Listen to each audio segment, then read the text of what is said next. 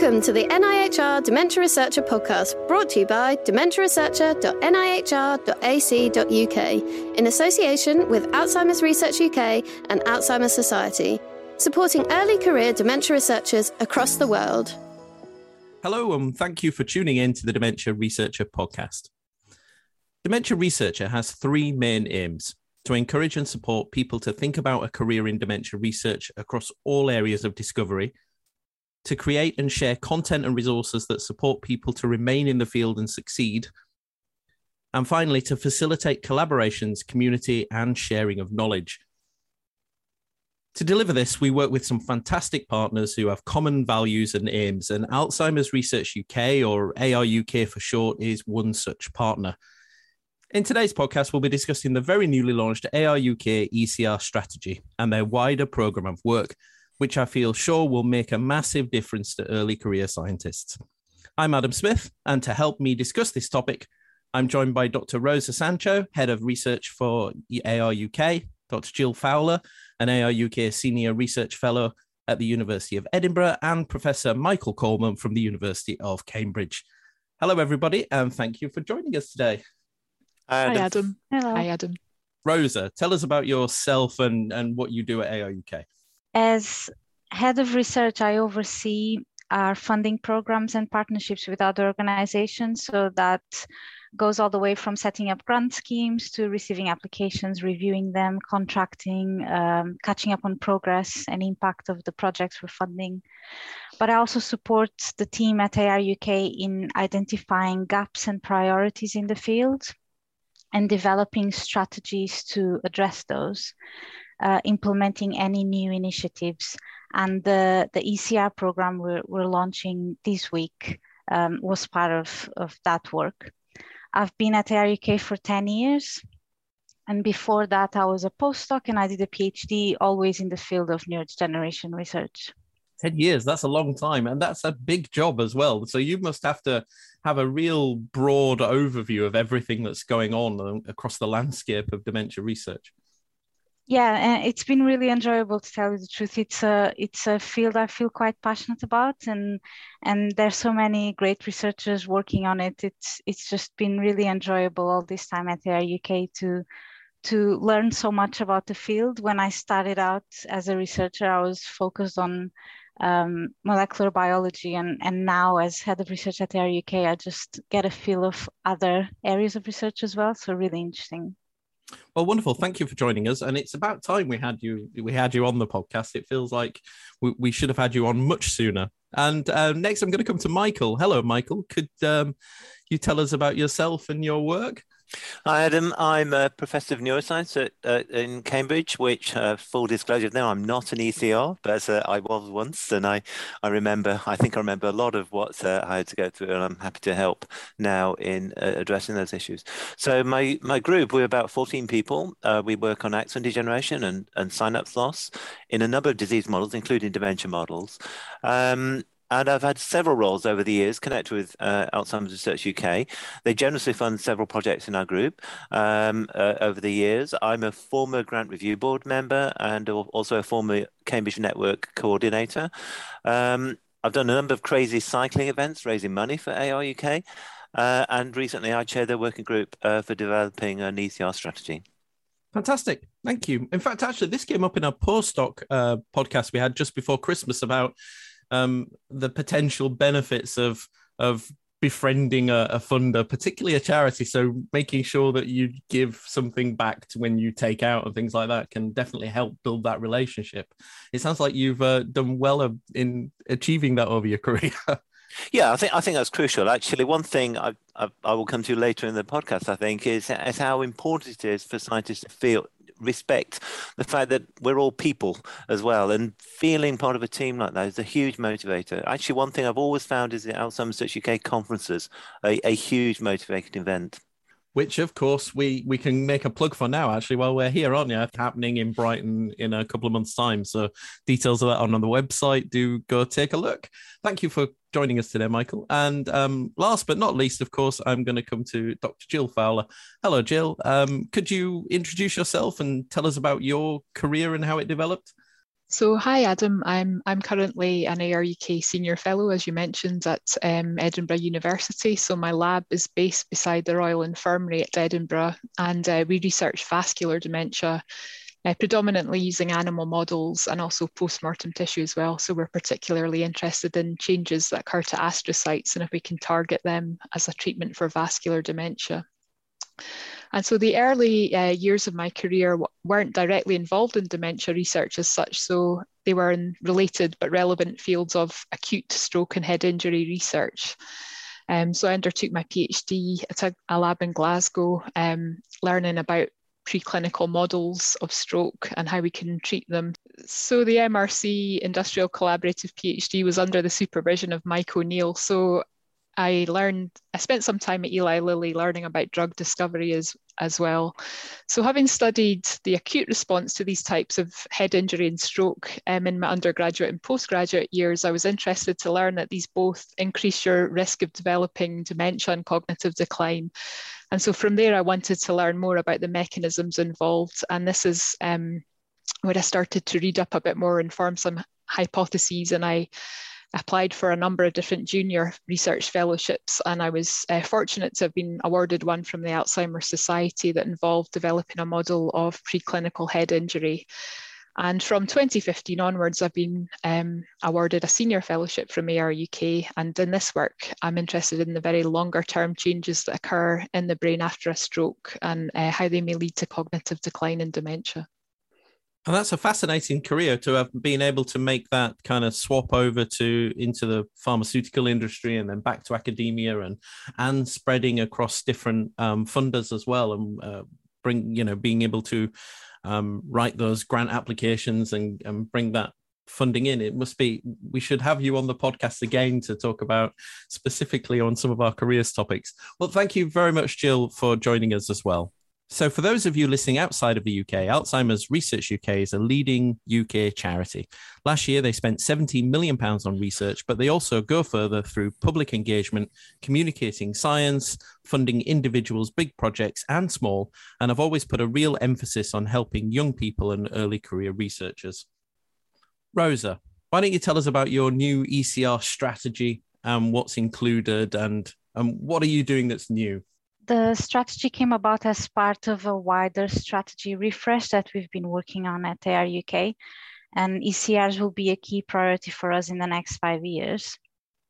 Um, as you said, we've always uh, funded ECRs and supported ECRs, but the need to refocus on ECRs came about as we saw the effect that the pandemic was having um, when an already relatively small pool of researchers found themselves even more vulnerable to job insecurity, to lack of funding because um, we had to pause our grant schemes during the pandemic and not being able to to go into their labs and their clinics to do the, the work that they needed to do and that they enjoyed doing. We also ran a survey at the time, um, which told us that about a third of researchers were considering leaving research altogether because of the difficulties they were experiencing. So it became uh, more important than ever for us to focus our attention on early career researchers specifically. Obviously, as a charity, in order to achieve our vision, we need to have a really strong and skilled workforce to help us to achieve um, the breakthroughs we want to achieve. So we reviewed what we were doing and we looked on how to improve it. Our plan, um, uh, we, we launched these um, some new initiatives and we plan to, to keep launching some new initiatives throughout this year and to have an online portal that researchers can access for information. We already uh, we've always had a, a program that was working really well. So we will continue to do all of those things that people might already be aware of. So for example, uh, grant schemes like fellowships and PhD scholarships will continue to exist. We'll also continue to hold networking and training events like the Early Career Day at the, the conference, which is on the 28th of February this year. Uh, we'll also continue to host um, our funded ECRs in our office for, for networking and training. We'll continue to have prizes and awards like the David Hague Awards, and we'll continue to invite ECRs to come to our grant review board meetings as observers. What's new then uh, is that with the help of an ECR working group, we, we added some more elements that were really uh, gaps and that were la lacking in, in, our program. We will um, uh, we launched a new grant scheme called the Bridge Funding Scheme uh, to help uh, retain ECRs in the field. We'll also launch uh, a mentoring program and uh, we will enhance the sorts of training and event events that we offer. So for example, leadership and management training. And in general, we will try to increase our interaction with ECRs, listen what their what their needs are, and also offer them more opportunities to work with us because AR UK is not just about funding. We also do a lot of public engagement, fundraising, uh, policy work, and those are skills that can, can benefit some ECRs as well. That's brilliant. I'm going to pick up on some of those particular, particularly those new things uh, in a little while. Uh, for now, I, I think one of the pieces of feedback we've heard uh, particularly in the postdoc um, podcast we did before Christmas, was that we ended up with this. I mean, we already had a bottleneck with postdoc researchers, right, where there were lots of PhDs and then fewer postdoc positions, and it's a funnel that gets smaller and smaller. But then the pandemic just made that worse because, of course, having a year without funding meant that there were twice as many people applying for positions the following year.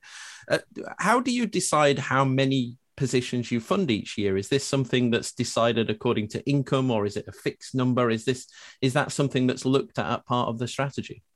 Um, yes it's been looked at. We normally it's a balance between income and um, the quality of applications that come in across all our grant schemes. So not just the career development ones but also major projects for example or pilots what we've decided to do from now on is to prioritize early career researchers. So actually, uh, obviously, it will always depend on the income of the charity and what we can allocate to, to research anyway. But we will be um, restricting some funding for early career researchers in the knowledge that we might have some major projects that come through that are of higher quality but we might prioritize early career researchers because um, they are really important for us to build capacity in the field. Yeah, I can I can see that, and I know I know what you mean about quality. I was I've been working with the NIHR on various things, and some of their schemes they just they just don't get enough applications even to match the funding available. So anybody who's listening, never and this came up in our podcast last time as well with uh, Mike Daniels is don't be you know deterred from applying if you think that uh, you're not eligible because actually sometimes the grants are just undersubscribed. Although i'm not sure if it's always the case with the postdoc ones perhaps. So what are the overall aims for the strategy and how, how will you know if it's working? So we had four overall aims. One was to sustain the workforce that we currently have and to try to enhance capacity in key areas of need that we might identify in the next few years as priorities. And an example of that, for example, is clinical research. We find that there's a lack of capacity uh, in that area, and we may put more investment in there to, to, to build um, more career pathways in that area. Second goal was to, to make sure that the workforce is diverse and, and highly skilled. Third goal was to increase collaboration uh, across disciplines. And the fourth goal was to strengthen engagement of EC between ECRs and ARUK programs. Um, as I said, beyond funding, also public engagement and policy work. Um, we, in order to see whether we're achieving these aims, obviously it will depend a lot on individual initiatives and activities, but we'll try to keep an eye on um, how we are helping people to stay in the field, uh, keeping an eye on whether uh, ECRs are progressing to academic and industry posts, that they're able to secure funding from us or from other funders, um, and that we're um, increasing the, the opportunities we offer for training, in particular for people from groups that are underrepresented at senior academic levels. Um, we also hope that researchers feel more prepared to face leadership and management challenges as they become group leaders. Um, and but we'll mostly try and seek as much feedback as we can from all of these initiatives and see if they're working, if they're benefiting uh, early career researchers, and if there's any opportunities they spot that we can improve. That's good. And of course, this year in the UK, we are expecting a new um, uh, dementia strategy from the from the government as well. So uh, I think this coming out at this time will also be interesting to see if any of the the same things are picked up in in their strategy. I know the NIHR for a long time has struggled to encourage clinical uh, staff to to particularly working in dementia from from nurses and physiotherapists and speech and language therapists and people you know working in allied health professions to consider dementia research. In fact, we've we've done podcasts on this. We've we, we picked up it up. We picked it up in our um, careers week uh, last year to try and encourage more clinical people to consider how they can come to come to research and bring their skills to that. So if, if anything ARUK can do in help in that field, I think will be massively appreciated. And open up those doors to those NIHR to bring more of that NIHR money into dementia as well. So I should add for anybody listening outside the UK, NIHR is the National Institute of Health Research, and if it's kind of our version of the NIH if you're in the US. Okay, Michael and Jill, I'm going to come to you first of all, Michael. What what role have you played in this strategies development?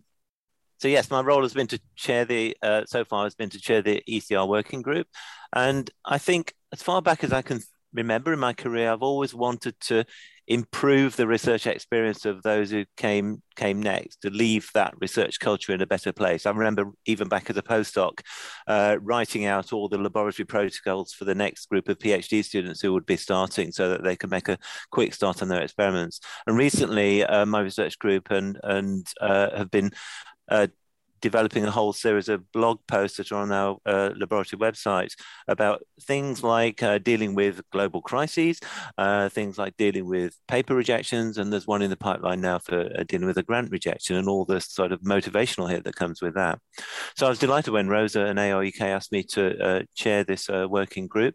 And um, they've also now asked me to directly contribute to uh, the mentoring of a group of ECRs, which I think will be a great opportunity to pass on a lot of what I've learned, um, but also to coach them to support one another. Uh, to come up with their own solutions, because from their perspective as ECRs it, and, and different uh, family and and um, research backgrounds, it may they may be different from those that I came up with during my career.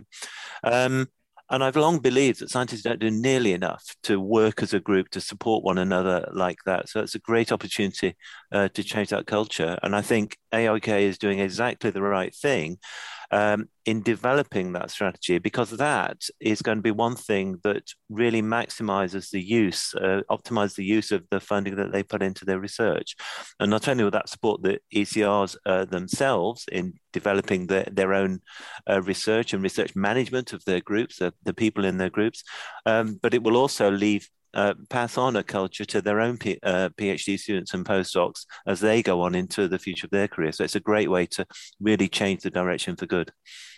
And I, I completely agree. I mean, that's that's wonderful, and it just, I mean, I think we are already seeing that culture change. I think some of that that institutional rivalry, some of that secret, you know, lab rivalry and um, secrecy that kind of was there a few years ago it does feel like those walls are breaking down slightly and the this to create a community that collaborates and realizing that that's where the the quickest wins will come from. Thank yeah, you. There's, uh, there's, far too much of people sitting in their offices or their um, uh, corners of the lab, you know, suffering in silence about exactly the same problems in each case, instead of comparing notes and being able to admit a little bit of vulnerability and and and share what the solutions are. I think we could all be a lot better off with that different kind of culture. I completely agree and that's one of the things that in the, every time we run surveys ourselves or try to get feedback on dementia researcher some of the positives have been how having um, early career researchers talk about their work and their experiences have really helped everybody else. Thank you michael. And jill what about you? You've you've been involved in this as well. I, I were you on the group that michael's chaired Yes, indeed. So I, Rosa also asked me to take part in the working group um, where we spent quite some time discussing the issues faced by early career researchers and we tried to think through and prioritise strategies that would help. So the working group itself was 12 early career um, and recently tenured researchers, including myself, in addition to Rosa and others from ARUK, and we were chaired by Michael. And I guess the first meeting, we focused on trying to identify what the challenges were and reflect on our own personal experiences. And then we started to identify some strategies that could help. And following on from this, I met with our AR UK Scotland early career researcher reps who were Mike Daniels, Josie Fullerton, and Fiona McLean. I had a chat with them, and I additionally sent round a survey to AR UK Scotland Network uh, members just to get some of their opinions about the strategies that researchers fe- felt should be a priority and also as a mechanism for researchers to share any further concerns that they've had during the pandemic. And this, I think, uh, helped us form a useful basis to help uh, shape the strategy.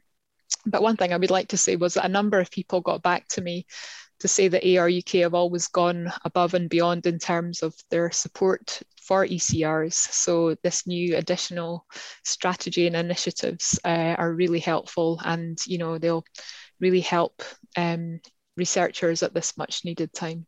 So I'm going to go off piste a little bit here because I'd originally planned to, to go and ask Michael what the challenges are, but you've just mentioned that you were directly asking those uh, ECRs in Scotland there what they came up with. So I'm going to jump between you both. But Jill, what? So tell me what uh, the kind of top two things that those those people in Scotland pointed out.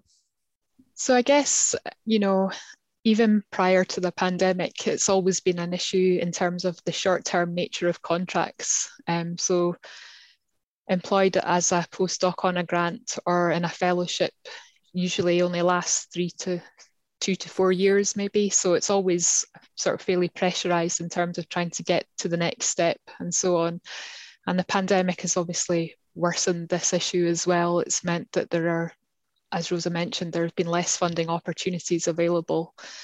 So I guess this is where the new bridge funding scheme will be so important moving forward because we don't want to lose researchers that have spent such a long time being highly trained in, in specialized fields with, you know, technical skills, analytical skills. We had a whole theme of this. I've mentioned this so many times. I'm going to shut up mentioning. But it was a big theme before Christmas. This kind of postdoc world of two years, one year, two years, one year, and without being able to set down roots in any one place, that lack of certainty when you're looking to get a mortgage or just have a life. So it's great that that's that's something that came up, and we're going to talk about the bridge funding, I think, in a in a little while. Michael, what what do you pick up on as being some of the the real challenges that you you need to address? Yeah, I think a, a, problem that a lot of ECRs face uh, is managing people.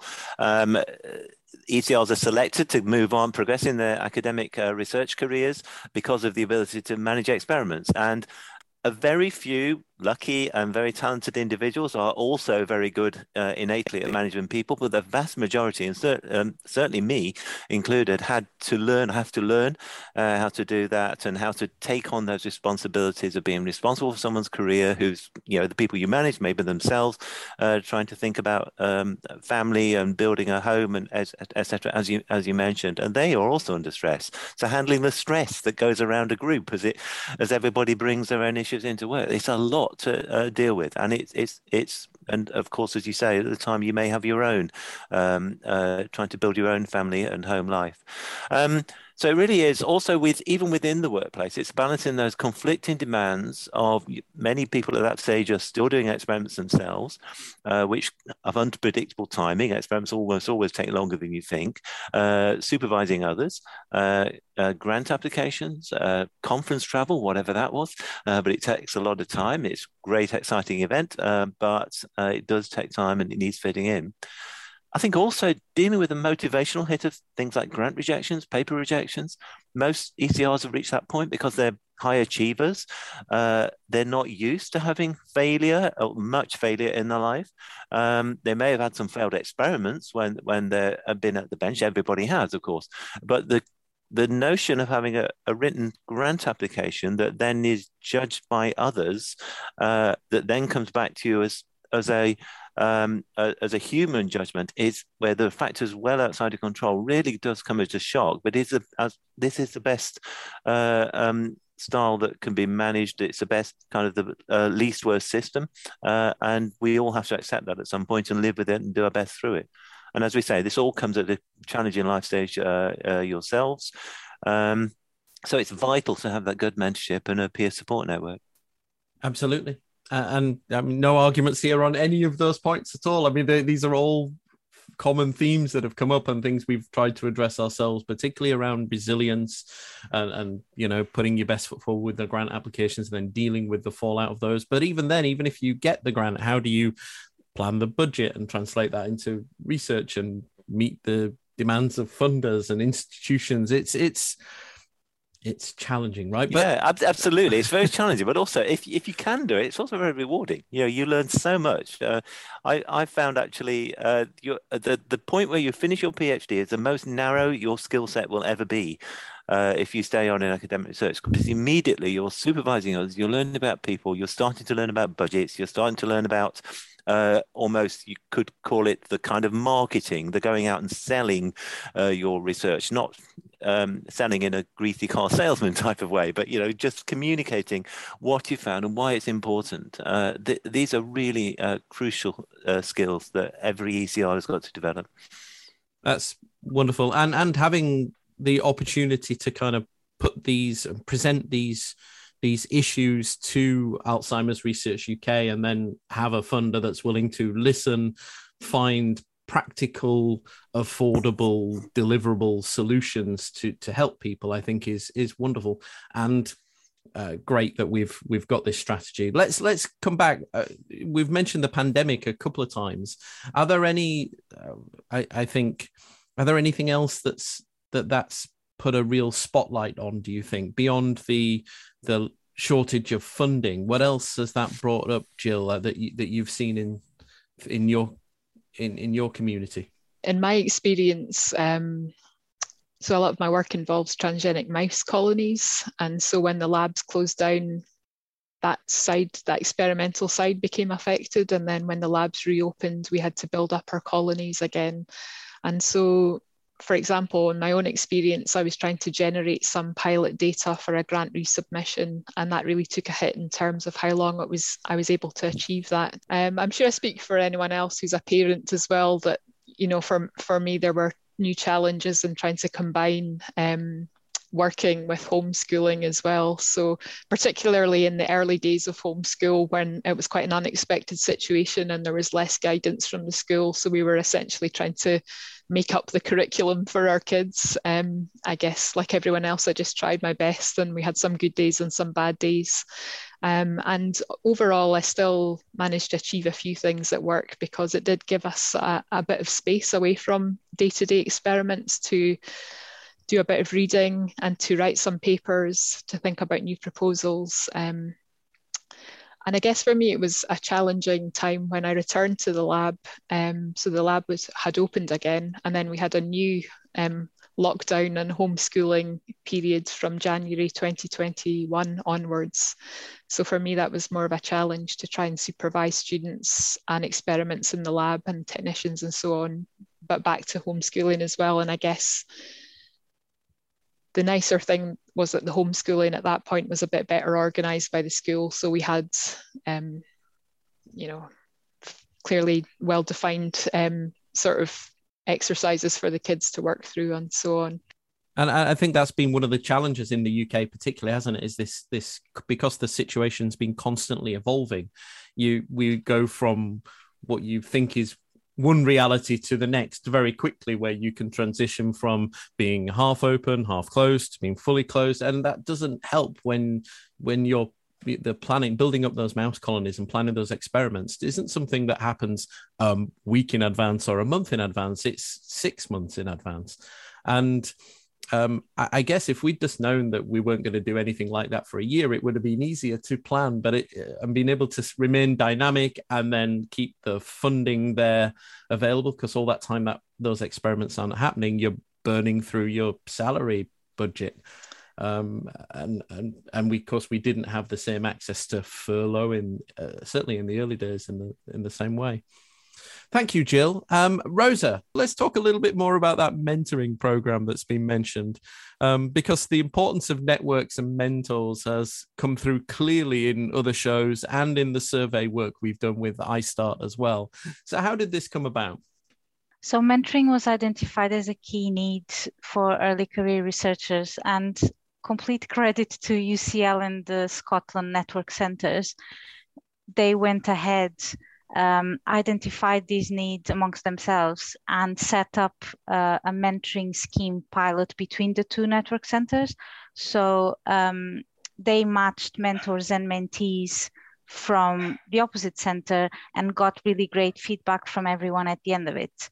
And what I think worked really well in this pilot was that a lot of time and thought was put towards the pairing of mentors and mentees. So the pairing was done by members of the network centers themselves, meaning that people's specific challenges and their areas of work were taken in consideration. Um, and it was just very effective. So what we're doing is bringing that in-house to be managed by Alzheimer's Research UK headquarters, purely because uh, administratively is easier for us to manage it than the network centers themselves, because we'll expand it to the whole of the UK, across all of our network centers. But we hope to keep uh, the same structure and methods that UCL and Scotland used. So we'll have a panel of researchers from all centers that can help us do uh, pairing of mentors and mentees.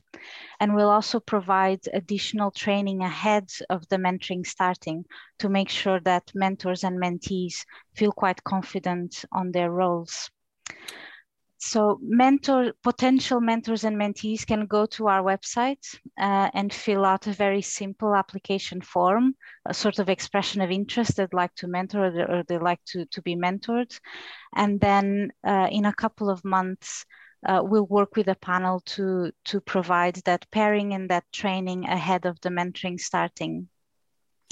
Alongside this, we're also working on a, another mentoring program, but looking at group mentoring instead of one to one, where we have several ECRs working together with a single mentor, which is a slightly different model, but it combines mentorship and peer support. We're looking to launch that in a few months, and we're in the process of recruiting mentors. One, one of them will be Michael, which we're really pleased about. So hopefully there'll be, you know, a couple of programs there that will fill this gap, uh, and we'll reassess in a year's time.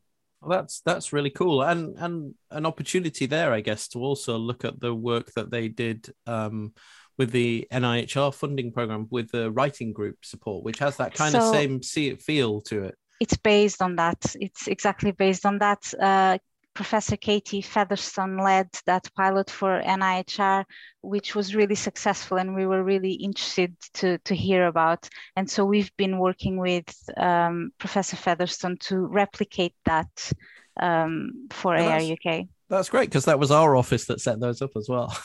oh, not, no, we're not taking credit. Katie deserves all the credit for the success of those.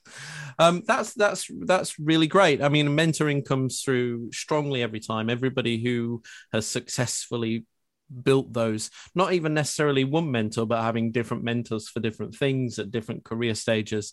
Um uh, uh you know they they rave about that relationship and how helpful that's been. And i i i slightly know about this because of course i was involved in the scotland work myself. But um jill is uh, you were involved in the pilot. I, i'm guessing the pilot was successful which is um which is why this is now being adopted nationally Yes, so we at the at the end of the pilot, um, a survey was sent out to everyone involved, and I think 100% of mentees and mentors said they were either satisfied or very satisfied with how it had gone. So it had overall been really successful.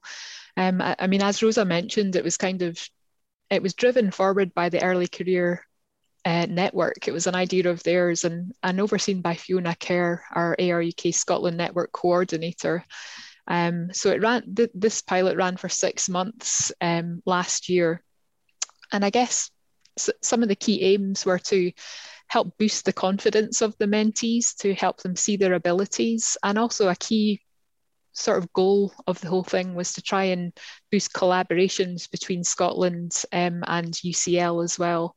So, for example, to try and uh, build up um, you know networks where we can invite people from UCL to give talks in Scotland and so on to offer some unbiased guidance and support as well, which is sometimes a bit easier when you have someone out with of your institution and away from the internal politics. Uh, and you know, obviously to oversee, to help assist and direct their career development within dementia research, which, as we've um, discussed, is so important in the current climate, and just to share experience and knowledge in general. And so I took part in this scheme as a mentor as well, which is sort of my first um, time as a mentor role, sort of evolving from a mentee to a mentor. And I was paired with a researcher from UCL. So I find this to be hugely rewarding. I, I met with my mentee once a month via Zoom and we often chatted for over an hour. So hopefully I can continue this relationship and was of some help. And I think rolling it out in a national way will be really helpful to the dementia community. I, I, can I say I've had the same. So I, I, I have a mentee from that scheme as well, who's in Scotland, and we meet mm-hmm. every month. And mm-hmm. it's I, I, can completely back up everything you said. It's been really uh, great, and uh, I, I like to think I've been able to help, but also as well, I've definitely learned something from the mentee as well. Absolutely, I think it's a learning experience from both sides as well, isn't it? Mm-hmm. it is. Um, Brilliant. So that's the mentoring scheme. So the forms you mentioned are on the website now for mentors and mentees to apply. Do mm-hmm. mentees have to be part of the ARUK, one of the local, one of the networks across the country? Yes, they uh, need to be members of the network centers, and if they're not, they they can um, uh, register in it through our website as well, or by contacting their local coordinator. And uh, so just because I, am I'm, I'm conscious that not all of our listeners are lab-based researchers, for example. So the the local networks are they primarily lab-based and clinical researchers? There's, there are many say psychologists or care researchers or people working in qualitative research. I would say they're probably fall in the biomedical spectrum, so they'll be lab-based or, or clinicians involved in dementia research because that's um, the the primary remit of Alzheimer's Research UK. Um, so we will probably cater more towards the the biomedical scientists. Um, Michael, I don't know your experience of the Cambridge network, but I would say there's probably very few uh, other health professionals as members. Yes, I think we had a few, and I think uh, the other really important thing to say here, I think, is you don't have. Uh, my understanding is you don't have to be an ARUK funded no. researcher to take part. You just need to be doing some kind of dementia relevant research and have a, a viewpoint on that and be able to contribute something and gain from it. So, yeah. Okay, so biomedical clinical researchers, not funded necessarily funded by AOK, but must be a member of the network, the network center, which of course is also free to to yeah. join. You can do that through the website. So if you're not already a member, you can join through the website and then go on to fill in the mentoring application form. And of course, anybody who's out there who, who you know wants to support this work it'd be great if you'd come forward as a as a mentor as well and i, I really would say don't underestimate the you know your abilities to help somebody although of course we know that there are always challenges on time but paying it forward i think is a is a good idea so do come forward um, and that's on the AOCA website. Let's let's move on to a bridge funding and funding generally. So when, when are you going to be your funding calls this year, Rosa? Do you know when they're already going to be? Yeah, so we'll have a deadline for junior and clinical fellowships on the 6th of July. And then we'll have deadlines for pilot projects and PhD scholarships later in the autumn. Uh, we launched this new scheme, which is the ECR Bridge Fund Scheme, and the deadline for that is uh, 29th of April. And we hope that that has quite a short turnaround to be reviewed by our grant review boards in um, latest by mid-June. And that, um, that will be grants of up to £30,000 and the aim of the scheme is really to ena enable the retention of early career researchers in dementia research. So we'll be trying to address particular pinch points in the career paths of researchers. Um, ECRs can use these to cover funding gaps or to complete key pieces of work for a publication, for example.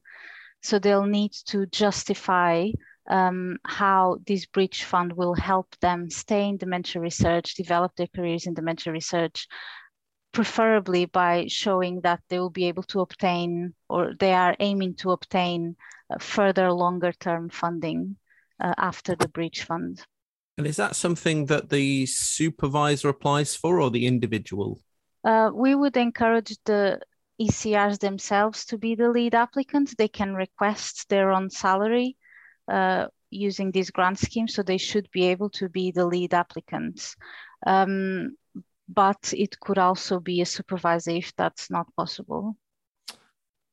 I think different institutions have different guidelines on on this um, who can lead an application so this is clearly much needed funding whereas particularly with the competitions being so stiff for postdocs and immediately uh, i assume this would be open to people who've just finished their phd as well who are yes. doing their publications and haven't yet found their first postdoc position yeah where there's um, a gap in funding, they'll be eligible to do this. We'll need to prioritize those people who have um, who have quite concrete plans to secure further funding, so something to bridge to, um, but obviously open to any early career researcher at any stage of their careers. Wonderful. So the initial round of this would be from April, and then it'll be reviewed, I guess. Yes, we will um, see how it goes. And we'll also keep in touch with the people who received this bridge funding, see how successful uh, the scheme was, whether they were able to bridge to whatever they wanted to bridge, uh, and then develop the scheme from there. Great. Well, thank you for for sharing that and for for coming up with the scheme. It's I think that's going to help so many people right now, and um, we'll see how that develops. What about the fellowships? You mentioned that you're going to be offering some management and leadership training. Is this specifically targeted at fellows you fund, or is this another a bit like the mentoring scheme that's open to everyone? Um, the fellowship schemes themselves won't be changing for now, but we will be encouraging applicants to include um, costs for training to be incorporated in the budget. Um, and these can be for leadership and management training, which we specifically encourage because we think they're, they're lacking. Um, at universities or, or in other grant schemes, but also for any technical or research skills training that people think might, might identify as key. Um, so these will be for, for AR UK fellows. Obviously, for those current ARUK fellows who probably didn't include any budget in their grants for this sort of training and whose universities do not offer this sort of training, we will be offering separate leadership and management courses. Um, as a pilot, we, we will be um, offering them the EMBO course, which is quite well renowned and it has received really good feedback in gaining those really important skills. And we'll be doing this in partnership with the Crick institute. So hopefully by allowing ARUK funded fellows to go to go through this sort of training we will um, be um, helping them develop those skills that are actually really important as they become group leaders and have their own people to manage and, and their and their grants to manage. That's great. I can I can hear there are I can hear the qualitative researchers out there doing their jogs and walking their dogs right now, going, "Oh, why why aren't why aren't the funders doing the same thing for us in this space? I, I hope uh, anybody that funds qualitative research is is inspired by ARUK's um, position on this because I think that that transition into leadership, moving to managing your own groups of management is is really essential, and it it's brilliant. ARUK are doing this for that space, but uh, definitely any funders listening that fund qualitative research could need to take a take a leap and do the same thing for the, those people working in that area as well. Michael, you've been successful in finding funding you need. What what would you what advice would you have for anybody who's going to be putting in an application for one of those ARUK calls? Yeah, so we've we've usually been successful in the end in getting the funding we need, uh, but it's been far from plain sailing. So uh, I think the, the success rate differs between different grant bodies. That's, all different funding organizations that I've applied to. I'm, I'm including in that. Uh, the success rate does differ a little, but a, a, sort of ballpark figure across different organizations might be 20 to 25% average success rate uh, for everybody. Um, maybe I've been a little bit higher than average, but it's it's definitely below fifty percent uh, for me. And uh, you know, it's something we all live with, and we still live with, uh, also at, at, at, more advanced career stages. And it's something it's crucial to find a way of dealing with, and it's also vitally important. That a very uh, um, good new trend is for people to be open about those rejections, to actually post them on Twitter or other social media, and uh, encourage other um, scientists, in particular ECRs, that it's not just them that are suffering uh, in this way. And it's about having the persistence, the determination uh, to go back, have another look at your ideas, take on board any feedback that you do feel is valid, and modify accordingly, and have another go and to stick with the ideas you really believe in and you do get there in the end. You uh, it's something you really have to uh, develop that kind of resilience but also that ability to look hard at your own uh, what you've uh, proposed and say how do i need to modify this? Um, and the other thing i think from a ecr um, point of view is always never to interpret a grant rejection as a sign that you can't do good science um, in the end, it's a human judgment. And I, th- I think it was Daniel Kahneman that uh, had a great quote that I heard about that wherever there is human judgment, there is always noise, and there's more of it than you think. The, the review board, the grant review boards do their best in a least worst system, uh, but there is inevitably people are different. Every every uh, reviewer, every grant review board member is different, and they will all have slightly different opinions and, and the use of a committee is to try and average that out and reduce the, the noise, but it you never get rid of it completely.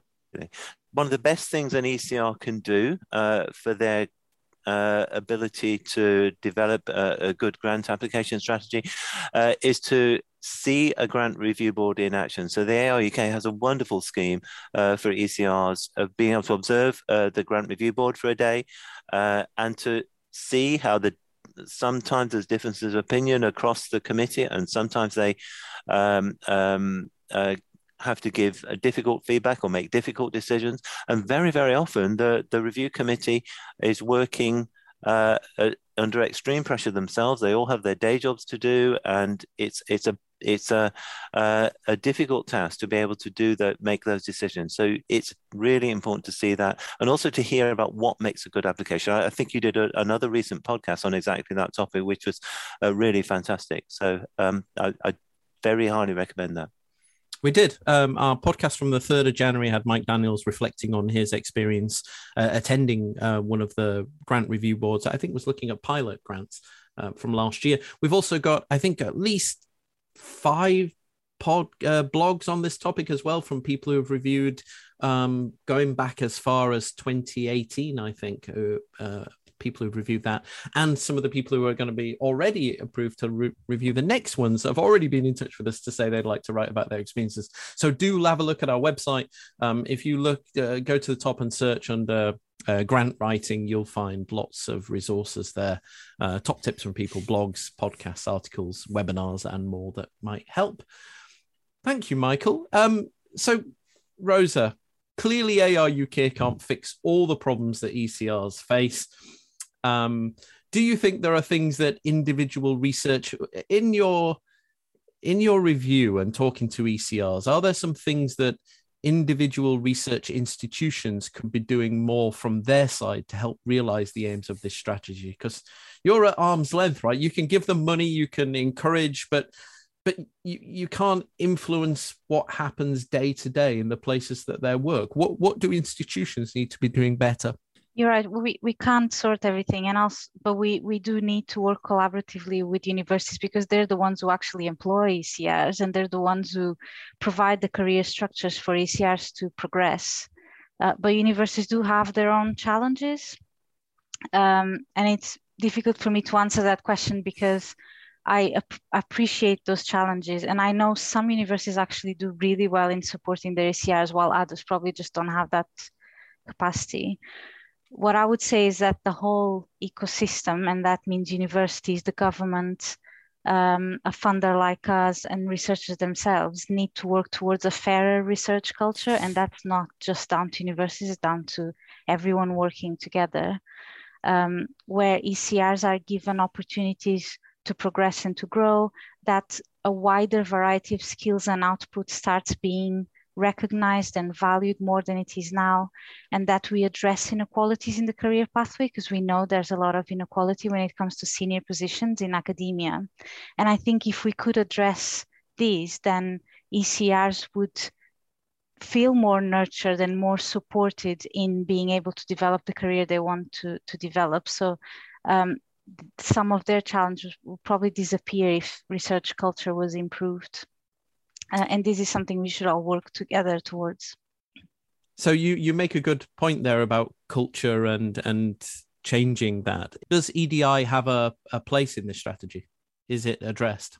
Yes certainly. We at AR UK we also have a separate edi strategy but actually they interlink right? All of this is interlinked and i think a lot of the um, structures and activities we're putting in place to improve um, diversity will have an effect on, on career pathways.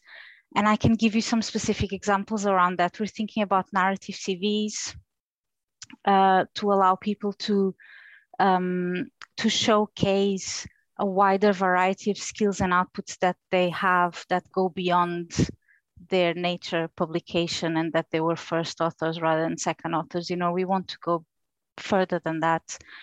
We're also collecting data on EDI, which we never did before. So we get a really good understanding about the diversity in our field.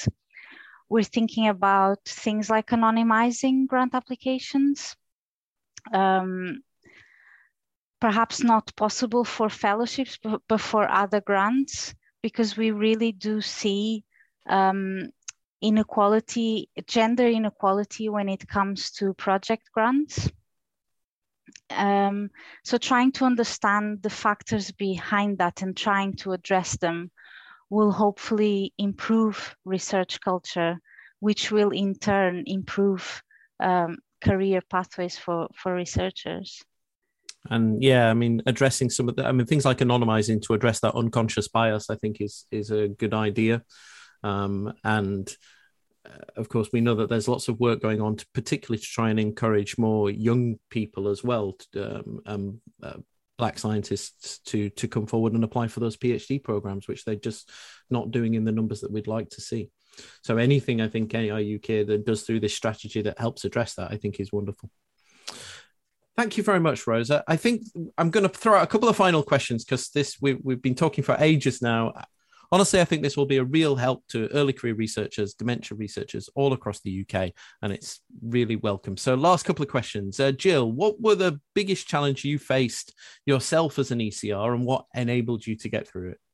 Well, um, I mean, as Michael mentions earlier, it's often when you're an early career researcher is when you start to think about um, laying down roots and having a family as well. So I've had two children during my Alzheimer's Society fellowship, and I think it can be quite challenging to try and be the best parent you can be and also good at your job as well. Sometimes you can feel like you're not really doing particularly well in either role.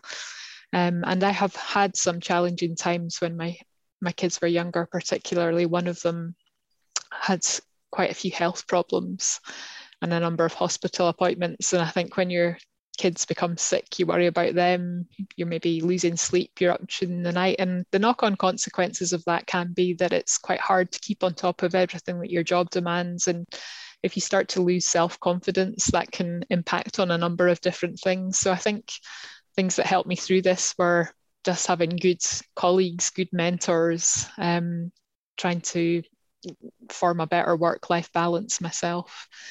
I mean, and, and just in more general terms, reflecting on some of the other things we discussed, it can be harder to, you know, as Michael mentioned, you're maybe you're quite good at experiments, but then you have all these other responsibilities as well in terms of managing budgets. So you you've not necessarily come into this to learn accountancy, but you suddenly have to balance all your your your grant funding and make sure you have funding in place to do the experiments that you want to do and managing people as well so there's a lot, a lot of things to learn which is why it's great that we have this new these new strategies from AR UK but uh, one last thing I, I guess to mention is it's not wholly as we've discussed not wholly the um, responsibility of AR UK and there is some responsibility of the institution to help with these things as well. So, for example, at Edinburgh University, they've sponsored me a place on the Aurora uh, female only leadership course, which I've just started. And I did one day on, on that yesterday morning, and I, finding that to be really helpful as well. So there should be things in place from institutions as well to help with these things. Thank you, Jill. And anybody who's interested in working out how to balance uh, a career in research and parenthood should go away and look at a uh, webinar we did a couple of months ago with um, uh, with Dr. Lavisha Sivanaraja uh, from uh, Card. No, Bristol, Cardiff. She's in Wales, Bangor. She's in Bangor, and she did this wonderful webinar where she gave a very honest um, painted a very honest picture of what it was like raising a, a, child whilst also doing lab research as well. I think she's a, an Alzheimer's Society fellow. So do go and uh, on our YouTube channel and have a look at that. M- Michael, I'm going to come to you for that very last question.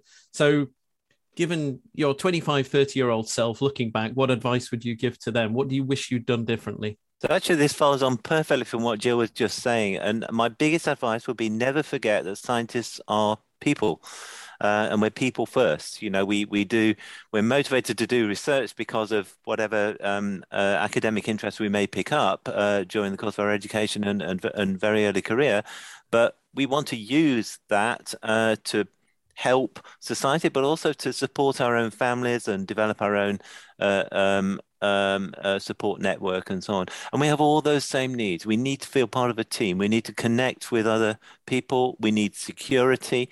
And to make, for example, a collaboration work, you have to have trust.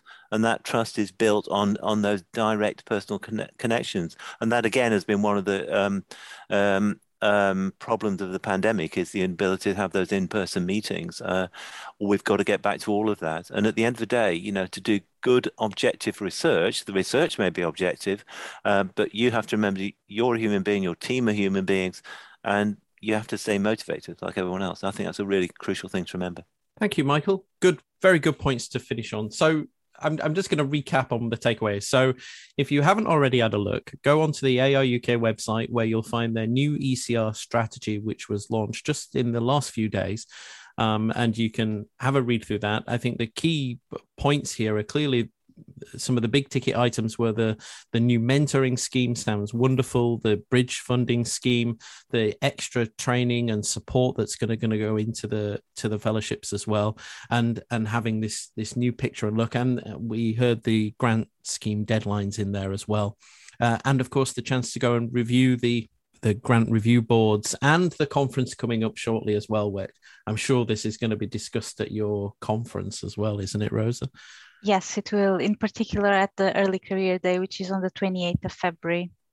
Uh, and the program has been put with this, uh, this strategy in mind. And, and, if anybody would like to apply to be on that mentoring scheme um, or um, be a mentor, um, I think that's probably going to be realistically UK only. Although maybe mentors could probably come from overseas if you're going to meet in Zoom. Uh, so don't be put off. Actually, if you're a if you're overseas and you'd like to be a mentor, then don't let that put you off applying. We, that could be a great way of getting some experience of how how it is in the US or in other parts of Europe. Uh, so thank you very much to our guests, Dr. Jill Fowler, Dr. Rosa Sancho, and Professor Michael Coleman.